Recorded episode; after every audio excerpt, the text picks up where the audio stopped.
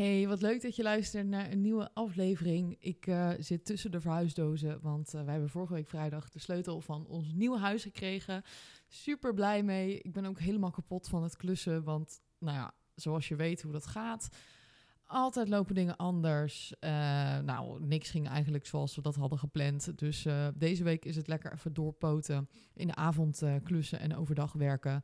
Maar dat betekent niet dat ik stil zit. En dat betekent niet dat ik geen content maak. Of dat ik alles laat liggen in mijn bedrijf. Um, want ja, het gaat gewoon door. En ik vind altijd, daar moet je ook gewoon prioriteit aan geven. En vandaag wil ik je eigenlijk ja, gaan um, inspireren en informatie geven over hoe ik nog steeds nu op Instagram mijn engagement heb kunnen verhogen met, nou, ik denk dat het zo'n 300% is. Um, en eigenlijk alles te danken aan ManyChat en Reels. Je hebt me er vaker over gehoord. Uh, ik heb er een training over, de Instagram uh, Lead Magneet waar je weer kan instappen. Want volgende week vrijdag hebben we daar weer een live sessie voor. Um, mijn Instagram was een beetje dood. Er gebeurde, nou ja, dood. Ik haalde wel gewoon klanten uit mijn Instagram. Maar ik merkte dat de engagement echt een flink stuk lager was. Um, ik kreeg misschien nog op een goede post, kreeg ik 45 reacties, maar dat was dan echt wel een post wat vooral te maken had met uh, persoonlijke dingen. Je ziet vaak online dat persoonlijkheid uh, en als je persoonlijke dingen deelt, nou, dan krijg je superveel reacties. Ik had uh, een paar dagen geleden gedeeld dat ik uh, tijdens het uiensnijden altijd een zonnebril opdoe, omdat ik anders sta te janken boven die uien. Nou, daar krijg ik dan superveel reacties op. En als het gaat over business, ja, dan gebeurt er eigenlijk niet zoveel. Terwijl, ja, ik haal wel mijn klanten daaruit. Dat is gewoon wat er gebeurt. Dat is veel makkelijker voor je doelgroep om op te kunnen reageren. Dus ik merkte van, joh, oké, nou ja, gebeurt niet zo heel veel meer. Um, en op het moment dat ik ben begonnen met uh, ManyChat inzetten op de manier dat ik het nu doe, dus in die strategie, zie ik dus echt een flink verschil. Um, en wat ik daaruit kan halen en wat jij daaruit kan halen, is eigenlijk dat je het zo makkelijk mogelijk wil maken voor iemand om jouw content te kunnen consumeren. Ik denk dat dit alleen maar nog verder gaat ontwikkelen in uh, tijdperk. hey, je ziet al, kijk, ik ben iemand, ik ben echt een um, uh, tiener geweest. Ik heb vanaf mijn, denk, wanneer ga je naar de middelbare school? 12 jaar of zo? Vanaf 12 jaar heb ik een laptop. Ik zat op een laptopschool, dus ik was altijd al bezig met technologie. En ik zag altijd um, ja, die veranderingen en ik ging daar best wel snel in mee. En dat is niet voor iedereen zo, hè? want niet iedereen is daarmee opgegroeid. Niet iedereen vindt het ook leuk.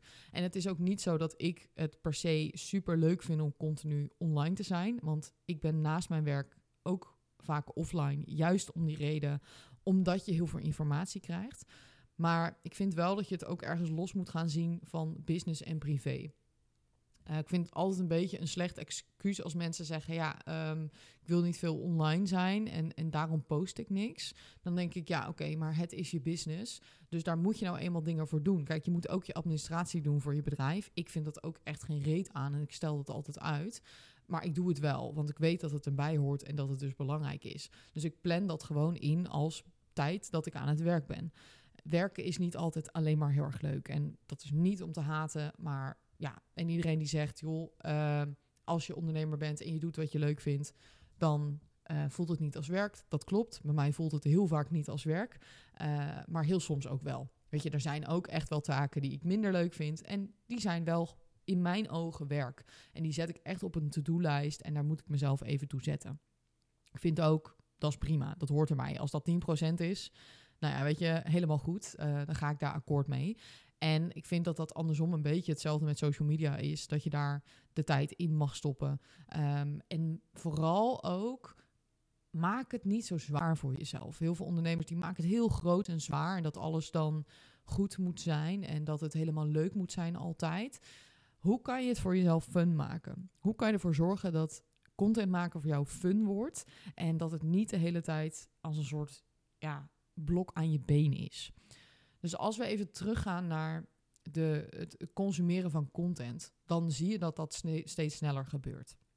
Ik vind het heel erg om te zeggen, maar als ik nu een film ga kijken, dan merk ik dus al dat ik minder goed kan concentreren, omdat ik gewend ben dat bijvoorbeeld TikTok heel snel gaat. Je kunt op elk moment kan je wegswipen en kan je weer nieuwe prikkels krijgen. En dat is de ontwikkeling die je ziet. Mensen willen sneller informatie krijgen. En als het te lang duurt en als het heel moeilijk of saai is, dan haken mensen af. En een paar kleine tips die ik je dus nu al wil geven hierin, is bijvoorbeeld als je een video maakt. En ik zie dit nog best wel vaak gebeuren, is dat aan het begin van de video mensen heel erg gaan uitleggen wat ze in die video gaan vertellen. Of dat ze een soort van lange stilte laten vallen. Dus ze gaan beginnen met: Hey, wat leuk dat je kijkt. In deze video ga ik je uitleggen over puntje, puntje, puntje.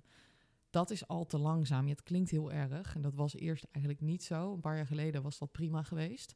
Maar je ziet dat dat dus al te lang duurt. En dat de aandacht weg is. Je wilt direct beginnen met hetgene wat jij wilt teachen. Je wilt meteen dat iemand ziet: wat ga ik hier uithalen en wat ga ik leren de simpelste manier om dit ook te gebruiken, bijvoorbeeld als je video's maakt voor Reels, is dat je dus direct begint met je verhaal. Maar ook dat je dus bijvoorbeeld, uh, dat kan je aanpassen in Instagram, dat je de voorkant van je Reel, dus echt het voorscherm, um, dat je daar al meteen inzet wat iemand gaat leren. Die kan je ook altijd later aanpassen. Dus als je in Instagram, als je al iets hebt staan, dan kan je later kan je die voorkant aanpassen. Um, maar dat betekent ook dat je um, kortere video's gebruikt. Dus in Reels dat je bijvoorbeeld 10 seconden gebruikt en dat je iemand nieuwsgierig maakt naar de rest die ze in de, bijvoorbeeld de tekst eronder kunnen lezen. Nou, die groei van zo'n 300%, misschien is het zelfs al meer op sommige posts die ik nu heb gehad, komt dus echt door die ManyChat strategie. En omdat ik veel meer ben gaan kijken, oké, hoe kan ik die informatie op een zo simpel mogelijke manier bij mijn klant krijgen? Um, wat er gebeurt is dat ik laatst meer dan 200 uh, reacties heb gehad, omdat ik een salesplan had gemaakt die mensen konden downloaden. Ik heb daar geen e-mail aangehangen, dus mensen hoefden geen e-mail achter te laten. Ze kregen het direct in de inbox. Zo simpel was het. Het enige wat ze hoefden te doen was een comment achterlaten. En doordat het zo simpel is, krijg je dus veel meer leads of veel meer reacties. Um, omdat mensen niet hoeven na te denken van wat moet ik dan doen. Ze hoeven nog niet eens een mega groot verlangen te hebben. Um, het is zo simpel dat daardoor echt mijn Instagram veel meer is gaan groeien. Um, en dit is niet zo simpel, want ik krijg nu reacties van mensen die zeggen: Ja, ik gebruik ManyChat wel, maar ik zie dat er nog niet zoveel gebeurt. Um, het gaat er wel om dat je natuurlijk precies ook de juiste teksten erin zet. En dat je mensen nieuwsgierig maakt naar: hey, als ik dat doe, wat krijg ik dan? En het voelt allemaal ook veel als veel moeite. Dat mensen zeggen, ja, heb ik hier wel zin in? Moet ik dit wel willen om de hele tijd moeite te doen op Instagram om klanten te krijgen, om zichtbaar te zijn? En dat vind ik een hele goede opmerking. Want ik kan heel goed begrijpen dat het zwaar kan voelen. En dat je soms echt denkt, ja, ik heb helemaal geen zin hierin. Ik heb geen zin in die strategie. Is er niet een andere manier? Ik denk dat die er zeker is. Want weet je, dit is natuurlijk één strategie en het heeft echt te maken met meerdere dingen. Het gaat wel om dat je ook kijkt naar hoe werkt iemand en waar is iemand aanwezig. Hè, vroeger stonden we in de krant met een, ehm, met een advertentie of hing je post-its op. Ja, dat, dat is er niet meer. Dus de manier om mensen te bereiken is via internet, omdat dat ons leven nu is. En die ontwikkeling is natuurlijk heel erg snel gegaan. Um, maar feit is wel dat daar de mensen zijn.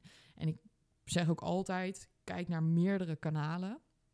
Dus dat kan ook offline zijn, hè? dat je zegt, joh, ik ga één keer in de maand ga ik naar een bepaald event waar mijn doelgroep is. Ga ik connecten. Dat hoort er allemaal bij. Ik ben helemaal niet iemand die zegt, je moet alleen maar online zijn.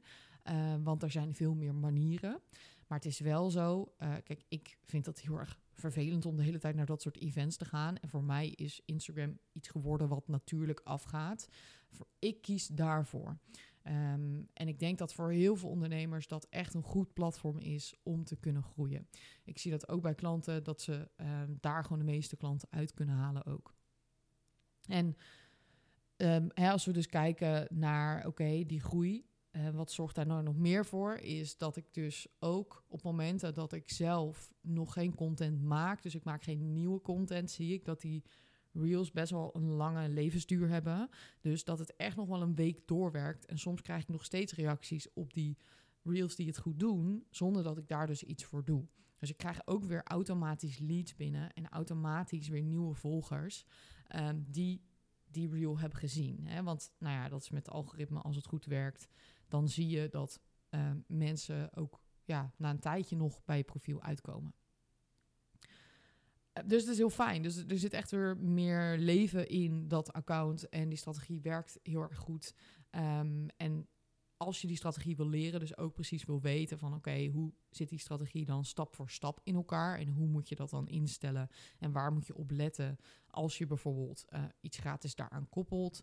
Uh, klik dan even op de link in de beschrijving, dan kan je meedoen aan de Instagram Lead Magneet. Volgende week vrijdag hebben we daar weer een live sessie voor en kan je dus meedoen en kan je ook die live sessie meedoen. Um, de investering daarvoor is uh, eh, 97 euro. De prijs gaat binnenkort weer omhoog, want de waarde daarvoor is echt mega. Um, maar ik zet hem bewust ook wat lager in, omdat ik het wel toegankelijk wil houden, ook voor iedereen. En je hebt gewoon een jaar toegang tot deze training. En hij staat in Huddle, uh, dus het werkt ook heel fijn uh, om die modules allemaal te volgen. Um, maar goed, dus, dus dat is een beetje wat ik eruit heb kunnen halen van... joh, wat, wat doet dat dan als je een andere strategie inzet... en ook meegaat met wat heeft jouw doelgroep nodig op dit moment. Ik denk dat dat als ondernemer gewoon super belangrijk is om te doen.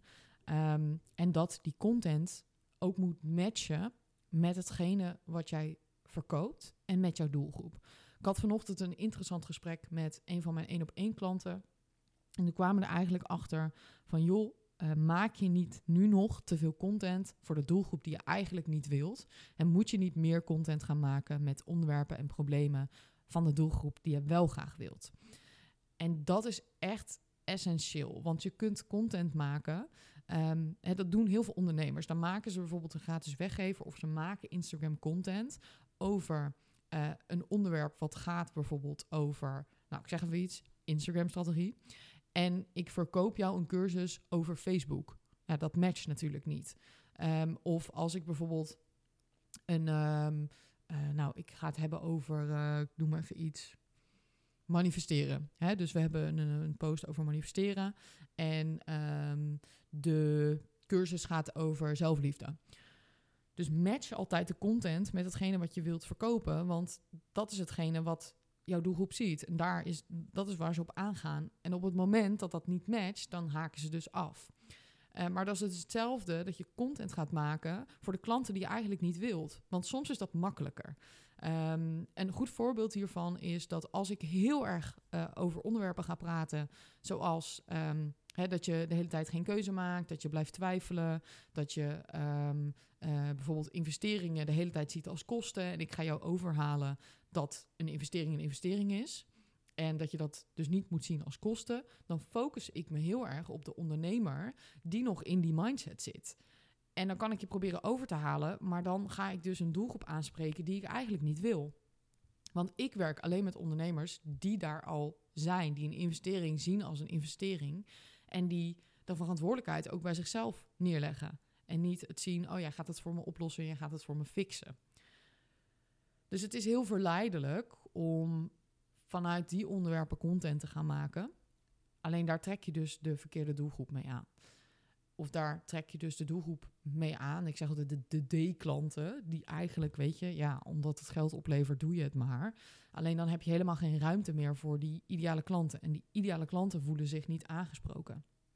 En op het moment dat ik content ging maken voor mijn ideale klanten, trok ik die op een gegeven moment ook aan. En dat kost soms tijd en dat duurt soms eventjes voordat dat gebeurt. Omdat misschien een A-klant meer tijd nodig heeft. Um, en die andere uh, problemen heeft waar ze tegenaan loopt. Dan een D-klant. Maar dit is dus ook echt essentieel in die strategie. Dat je ook content gaat maken die matcht bij hetgene wat je wilt verkopen. En dat het ook echt draait om de onderwerpen waar zij tegenaan lopen. En niet uh, omdat jij denkt dat ze daar tegenaan lopen. En dat is, is ook altijd onderzoek blijven doen. Altijd kijken van oké, weet je, is dit ook echt wat ze denken en waar ze tegenaan lopen? En ik denk dat dat altijd belangrijk is om te doen. Um, dus ja, als je kijkt naar het stukje um, Instagram-strategie, dan denk ik dat het vooral belangrijk is van oké, wat is voor jou fijn om te doen, maar push je ook een beetje uit je comfortzone. Ik zeg je, weet je, de enige manier om um, ergens te komen is er doorheen te bewegen. En dat is niet altijd fijn natuurlijk om te doen. En ik denk dat het ook afhankelijk is van, joh, waar sta je nu en waar wil je naartoe? Om te kijken in welke stapjes en in hoeveel stapjes je dat gaat doen. Want dat is natuurlijk voor iedereen ook anders. Ehm, maar de conclusie, denk ik, even van dit bericht is dat groei op Instagram nog steeds mogelijk is. En je nog steeds heel veel klanten daaruit kan halen. Uh, maar dat het echt draait om uh, een goede mindset en een goede strategie. En als je daaraan werkt en je kijkt dus van hé, hey, wat werkt er nu? En dat ga je inzetten, dan trek je gewoon nog steeds heel veel mensen aan. Um, maar blijf niet hangen in het oude Instagram, denk ik. Um, want dat werkt gewoon niet meer. En dan ja, krijg je ook wat je altijd natuurlijk al had. Uh, dat is een beetje zo'n cliché natuurlijk. Hè? Als je doet wat je altijd al deed, dan uh, krijg je ook wat je altijd al deed. Of nou ja, zoiets. Je snapt wat ik bedoel, denk ik. Um, en ik wil in ieder geval heel erg bedanken voor het luisteren. Um, ik ga weer verder met inpakken hier thuis. En als je vragen hebt over de Instagram Lead Magneet, uh, laat me vooral even weten via Instagram. Um, of als je ergens tegenaan loopt, laat het me ook vooral weten. Dan kijk ik gewoon even met je mee. En dan wens ik je een hele fijne dag vandaag.